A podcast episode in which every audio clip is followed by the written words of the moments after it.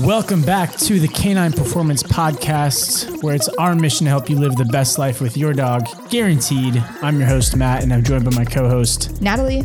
And today we are bringing a very, very, very important topic to you folks at home. We are talking about the three C's of control. And Natalie, why are we talking about the three C's of control? We are talking about control because it's very important to be able to implement these three C's when it comes to training your dog. But when you say the word control, it elicits a very negative response in humans. And so I want to shed a little bit more light on this specific word, what it specifically means in training, and why you should strive for these three C's and not avoid them.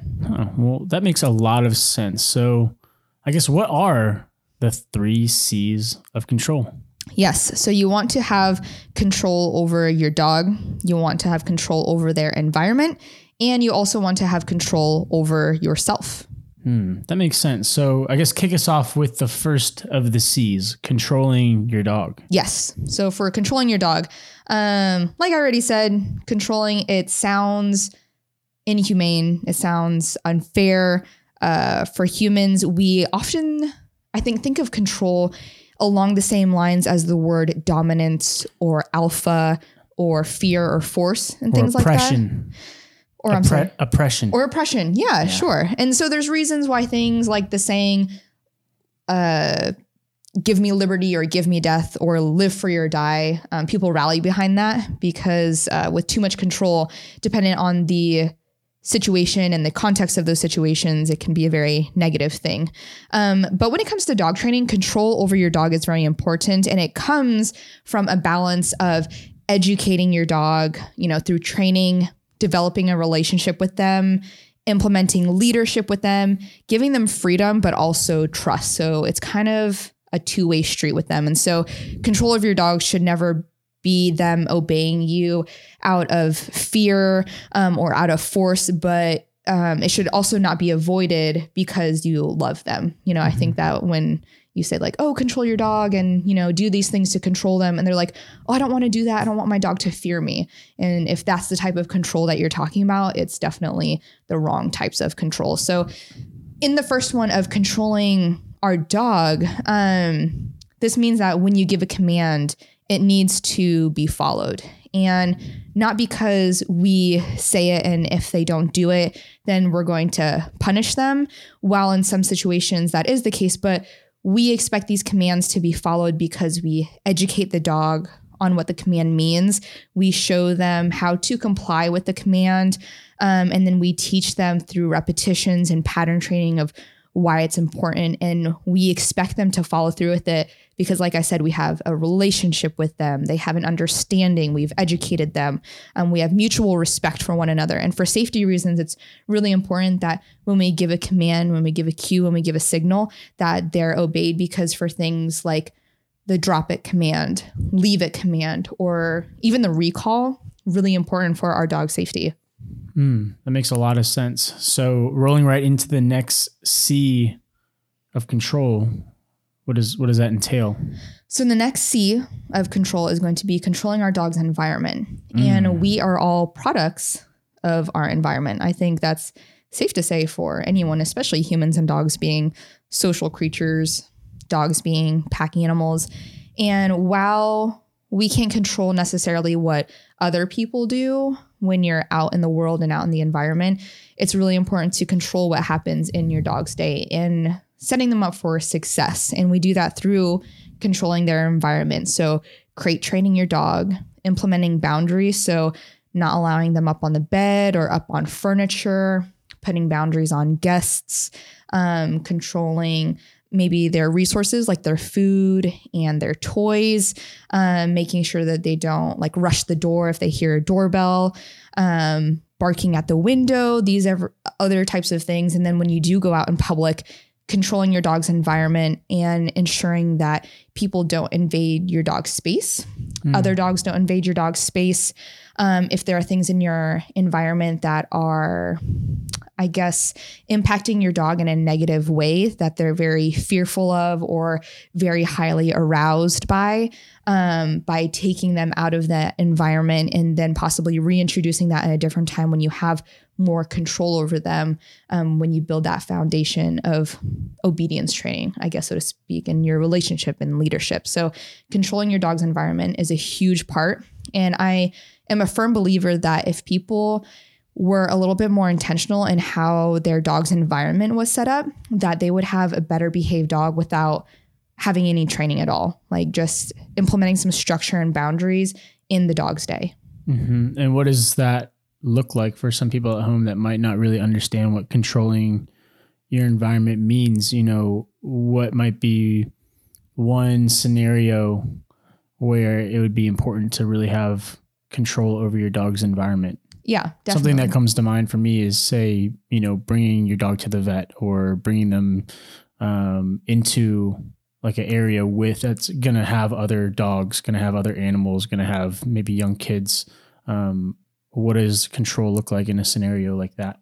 So, control in a scenario where you're in an environment that you don't have a lot of control over that environment that would be more of control the the first c of control which is over your dog which is ensuring that they stay in a place that's going to be safe for them advocating for them of perhaps you're at the vet and another dog comes too close telling the owner like hey your dog is you know too close or removing your dog away from them. If people come up to your dog advocating for them and saying like oh hey no you know my dog can't be greeted. They're actually in training right now.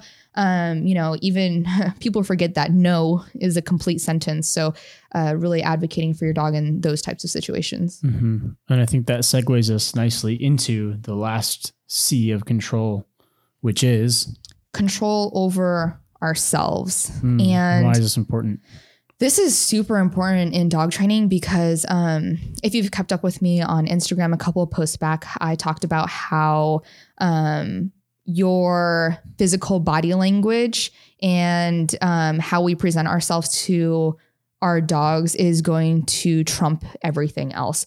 Our dogs feed off of us the most. We are the biggest thing in their environment. So, in every interaction with our dog, we need to show them that we are a leader worth following. Um, dogs do not do well with instability in their environment. They will do everything that they can to make that more balanced for them.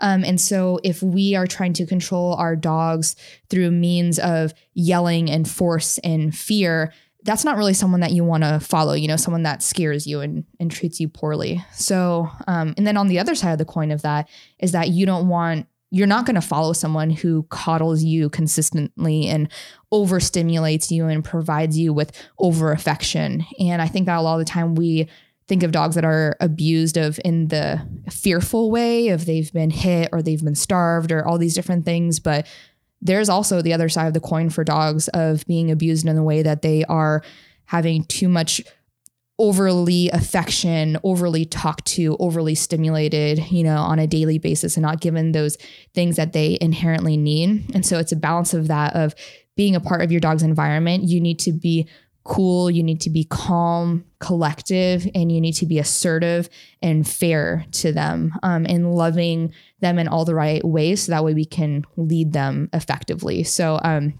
just remembering that if you get frustrated or angry with your dog in a training session or outside of it, to remove yourself from that situation because that's not how we want to show up for our dogs. We need to have control over ourselves first and foremost because our dogs do notice that and they will not perform well. And then remembering that our dogs, they aren't human. So, um, your dog doesn't do things out of spite or out of anger. So, not to take your dog's behavior personally and then try to punish them for those different things. So, having control over yourself in any given situation with your dog and showing up for them how they need you to show up. Mm-hmm. And would you say that these three components are all interrelated or are they kind of independent from one another? I mean, how how would someone work on exerting more control in a way that's, you know, structured and mm-hmm. You know, balanced, I suppose. Not, you know, I think it's it could be very easy for someone to listen to that and go completely militant on their dog. Um, is that what you're recommending, or would you say there's no. steps to you know, implementing more control in a way that is helpful. Yeah. Definitely not being militant with your dog. I think that's someone that isn't being fair or just um, you know our dogs are our pets and they're a part of our family first and foremost. And all of these things are definitely interconnected. So you know just walking through a scenario of the day of you wake up in the morning and first of all having your dog in a crate to control the dog's environment ensuring that they have a space of safety a place that they can decompress and relax and they're not getting into things at night and you letting them out of the crate in the morning but not overstimulating them to the point where, you know, they rush out of the crate and they're all super hyper and zoomy. And, you know, maybe they start wreaking havoc of jumping all over your couch and jumping up on you. And then you get really frustrated and upset and you're like, no, like, don't do that.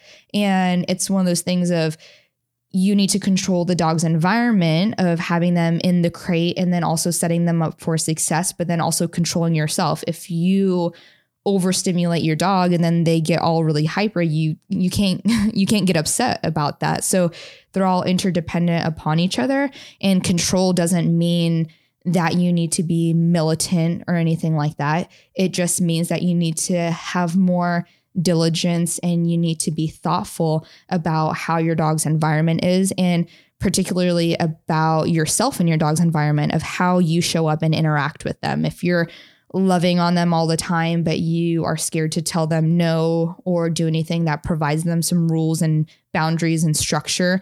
Um, or maybe you try and control too much of their day, then that doesn't give them any sort of independence at all. And they can't learn and they can't thrive. Um, and they just won't have a fun life. So it's definitely just a balance of all these different things. And your dog will let you know if they are struggling with these things and if you're doing something right and if you're doing something wrong you'll see that through their behavior mm-hmm. and what kind of behaviors could someone recognize in order to understand that maybe they're being over controlling or not controlling enough? What yeah. does some of that behavior look like? I think that if you're being too over controlling in your dog's life, you're going to have something that's called a very flat dog. So, a flat dog is a dog that is not engaged with you, a dog that doesn't want to be around you, that anything that they do, they do it slowly and without any zest or any pep. And that's some that's just a squashed dog. Um, and if you don't have enough of that, then you, or not enough of control in your dog's life, then you're going to see a dog that is rambunctious and is very hyper and won't listen to any commands. Mm-hmm. So, what would you say is the first step towards implementing more control over one's dog? Mm-hmm. I would say just putting some basic boundaries on your dog. Um, teaching them some impulse control. And then, uh, you know, so in their day, if someone comes over, put a leash on your dog so that way they won't jump on people and ask your guests to be very calm and you also remain calm. I think that guests are a huge trigger for dogs and that's one of the things that's very consistent with any dog that comes to me in training is my dog jumps on guests when they come over. And so when people come over, you yourself as the owner are very flustered and very frustrated. And then that trickles down into your dog and you know they also feed off of that energy and then the energy of the person coming in is super excited so um holding control of yourself, keeping your dog on a leash that way they can't rush to the guests, and ensuring that they remain calm and you educate them and you teach them, and then you allow them to go and greet the guests. So that's an example of you controlling yourself, also controlling your dog, also controlling the environment. Mm-hmm. And I guess what I was trying to get at there is like, what is one thing that nearly everyone can do that would help them to exercise more control over their dog? One or two things, like, you know, I would say like crating your dog. Is that what yeah, you're looking like yeah. crating the leash. You know, you just mentioned putting a leash on your dog. Like, what are just if I'm you know if I'm someone that knows not really much about dog training at all, and I'm trying to take something away actionable from mm-hmm. this podcast right here, what is what are those like one or two things that nearly everyone could do? I would definitely say crating your dog, um, and starting with some basic obedience. So a couple of posts ago, I talked about existential feeding, um, just working with your dog and teaching them so that way you can start having control over your dog, the first C of control. Um, working with their food motivation to be able to do that, controlling their environment by putting boundaries on the furniture. So, not being up on the bed, not being up on the couch or on chairs, um, crating them whenever you're not home or at night. Um, and then controlling obviously yourself in those situations. So not getting frustrated and upset of being angry and yelling at your dog, or when you see some pushback from your dog, not just giving in and having too much over coddling or over affection. Um, just having a balance of all those. Mm. So what I took away from that was basic obedience, implementing things like crate and just setting some boundaries that you can enforce inside of the house. And then also not being overly empathetic as an owner to cave in every time your dog, you know, gives you some pushback or resistance. So you say that's pretty accurate? Yes, absolutely. Cool. Some well, very basic things that you well, can do today that's going to wrap up, I believe, uh, our podcast on the three C's of control. Do you have anything else to share with the people at home before we wrap this one up, Natalie? Uh, nope. I think that was everything that I wanted to cover. Awesome. Sounds great. If you want to keep up with us online, you can find us on the web at www.canineperformancecoach.com or on Instagram at canine underscore performance. Thanks so much for tuning in. If you guys wouldn't mind dropping a review or rating us five stars on the podcast app that you're listening to. It's super helpful and it helps the podcast spread. And that's going to be it for this episode of the Canine Performance Podcast. This is Matt and Natalie signing off. See you guys in the next one.